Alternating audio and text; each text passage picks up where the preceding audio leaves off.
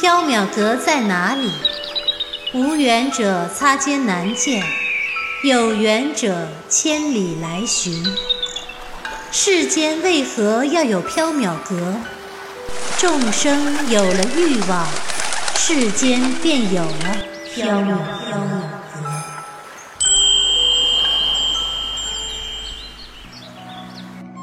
您正在收听的是长篇系列奇幻小说剧《缥缈提灯卷》，作者白姬婉，播讲只浅墨深，张涵。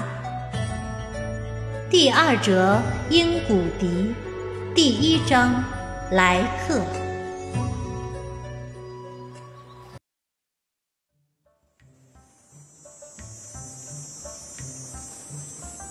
仲夏长安，西市缥缈阁，烈日炎炎，蝉鸣声声，让人觉得燥热难耐。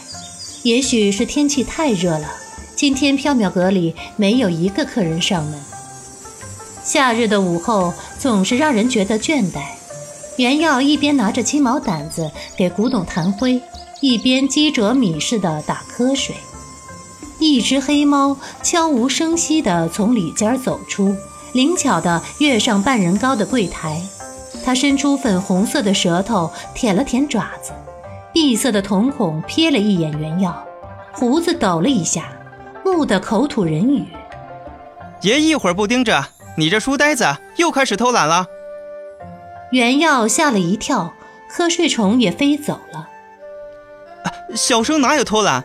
小生又是看店又是弹灰，倒是你。自从早饭后就一直在后院的树荫下偷懒睡觉。少啰嗦！爷说你偷懒，你就是偷懒，不许还嘴。李奴理亏气不亏，嘴角的獠牙闪过一道寒光。袁耀不敢还嘴，哼哼了两声，埋头弹灰去了。袁耀再回头时，柜台上的黑猫已经不见了踪影。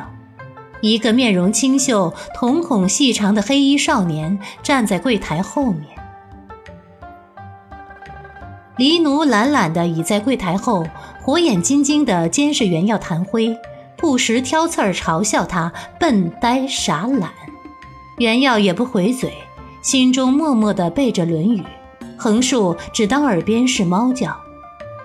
袁耀和黎奴正对之间，有人走进了缥缈阁。黎奴回头望向门口，幽瞳闪烁了一下，嘴角扬起一抹微笑。客人想要些什么？袁耀回头望向大热天里顶着暑气而来的客人，来客是一名男子，身材中等，相貌平常，年龄约在四十开外，穿着一身半新不旧的丝绸长衫。这里是缥缈阁。他勉强笑了笑，一副愁眉不展、心事重重的样子。黎奴彬彬有礼地笑道：“不错，这里就是缥缈阁。客人想买古玩，还是想买香料、宠兽？”不。男子摇头，他打量一眼四周，神色有些好奇，不经意间又露出了一丝忐忑畏惧。他试探似的问道。有人告诉我，在这里可以买到任何想要的东西。这里的主人可以替人实现任何愿望。黎奴笑得深沉。看来客人是来买欲望的啦。男子舔了一下嘴唇，否认道：“哦，我只是遇到一点难以解决的麻烦。如果方便。”我想见一下缥缈阁的主人。黎奴礼貌的颔首，请稍后，我这就去请主人出来。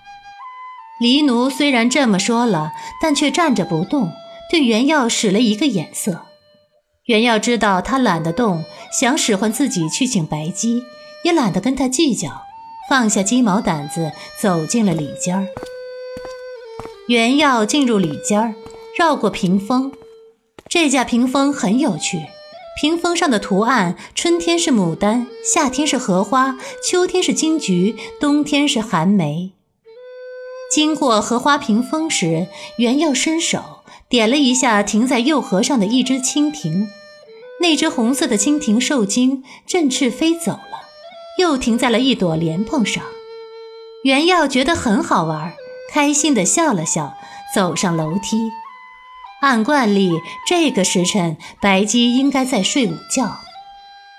袁耀来到白姬的房间前，大声道：“白姬。”有客人来，请你下楼相见。袁耀唤了几遍，房间里没有任何动静。袁耀抬手敲门，他的手刚碰上门，门就开了。原来门虚掩着，没有锁。袁耀走进房中，房间素净而简约，除了一方铜镜台、一扇仕女游春画的屏风外，几乎没有任何摆设。挂在西边墙上的水墨卷轴画仙灵清幽，画中的山峦仍在袅袅不绝地冒着烟雾。百姬曾说，那是终南山的道士们在炼不老仙丹。袁耀刚走到床边，就觉得一股凉意迎面袭来，劲骨入髓，让人神清气爽。在这暑热难当的夏日，让人凉爽惬意的冷气来自床中央的一方比棋盘略大的寒玉石。一条手臂粗细的白龙盘成一圈，睡在寒玉石上。白龙的眼睛微合着，鼻翼轻轻翕动，犄角盘旋如珊瑚，通体雪白晶莹，柔软如云朵。袁耀忍不住想伸手戳它一下。但看了看他锋利的四爪，又不敢了。白龙睁开眼，金色的瞳孔扫了袁耀一眼，懒懒的口吐人语：“是宣之啊，到了吃晚饭的时间了吗？”袁耀冷汗：“，刚吃完午饭，还不到一个时辰。”白龙哦了一声，闭上眼睛继续睡。我就说嘛。肚子还没饿，怎么就要吃晚饭了？袁耀突然觉得，黎奴的懒不是没有原因的，有其主必有其仆。最近生意冷清，又是炎夏，除了吃饭外，白姬和黎奴一个盘卧寒玉床，一个全棉树荫下，唯有小书生起早贪黑，任劳任怨地看守店门，以及伺候这两只懒妖。白龙又要睡过去了，袁耀急忙道：“白姬，有客人来买玉网，请你下楼相见。”白龙又睁开了眼，瞳中金光流转。知道了。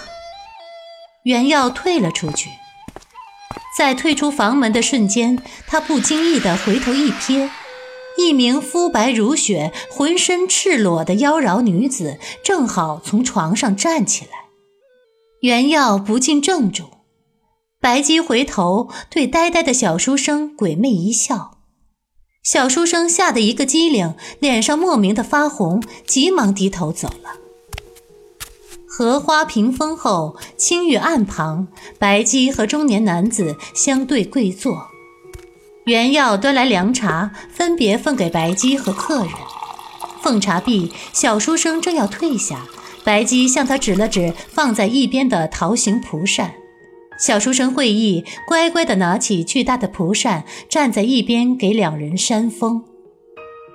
看客人印堂青黑，命宫泛浊，最近恐怕颇有险恶。男人本就愁苦，听了此言，几乎要哭了。实不相瞒，崔某最近遭小人算计，被恶鬼缠身。性命就在旦夕之间。白姬，崔某来缥缈阁，是想买平安。白姬端起凉茶，轻呷一口，说来听听。男子闻言，打开了话匣子，娓娓道来。男子姓崔，名询，在中书省为官，现任中书舍人。同在中书省任职的右散记常侍何启一向和他不睦，互相鄙薄仇恨。两个月前，中书侍郎因为年迈告老还乡，中书侍郎一职空缺了下来。接替中书侍郎的人选就在崔洵和何启之间。崔洵和何启都很想得到中书侍郎之职。何启心术不正，为了除掉升官的敌手，勾结了一个从遥远的南方来的邪教术士，驱使小鬼暗害崔巡。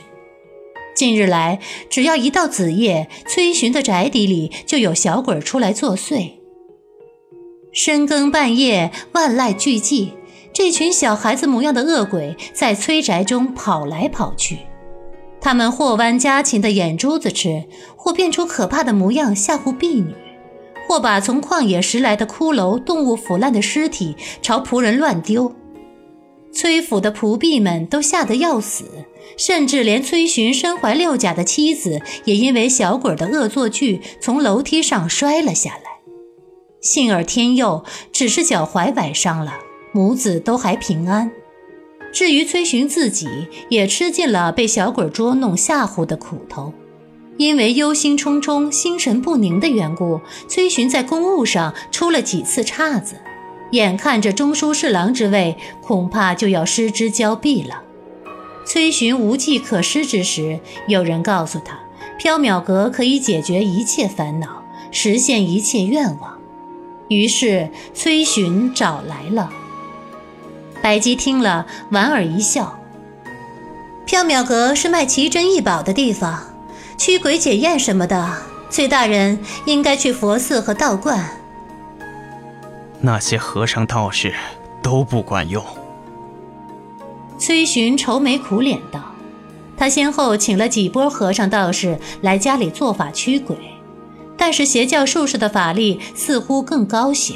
小鬼儿不仅没有被收服，反而吓跑了和尚道士。”白姬，缥缈阁中有没有能够驱走小鬼的宝物？白姬沉吟了一会儿，笑道：“哦，倒是有一件。”不过年代久远，一直压在仓库中。崔大人稍坐片刻，容我下去取过来。崔寻很高兴，激动地说道：“太好了，请快去取来。”白姬带着原耀去取宝物。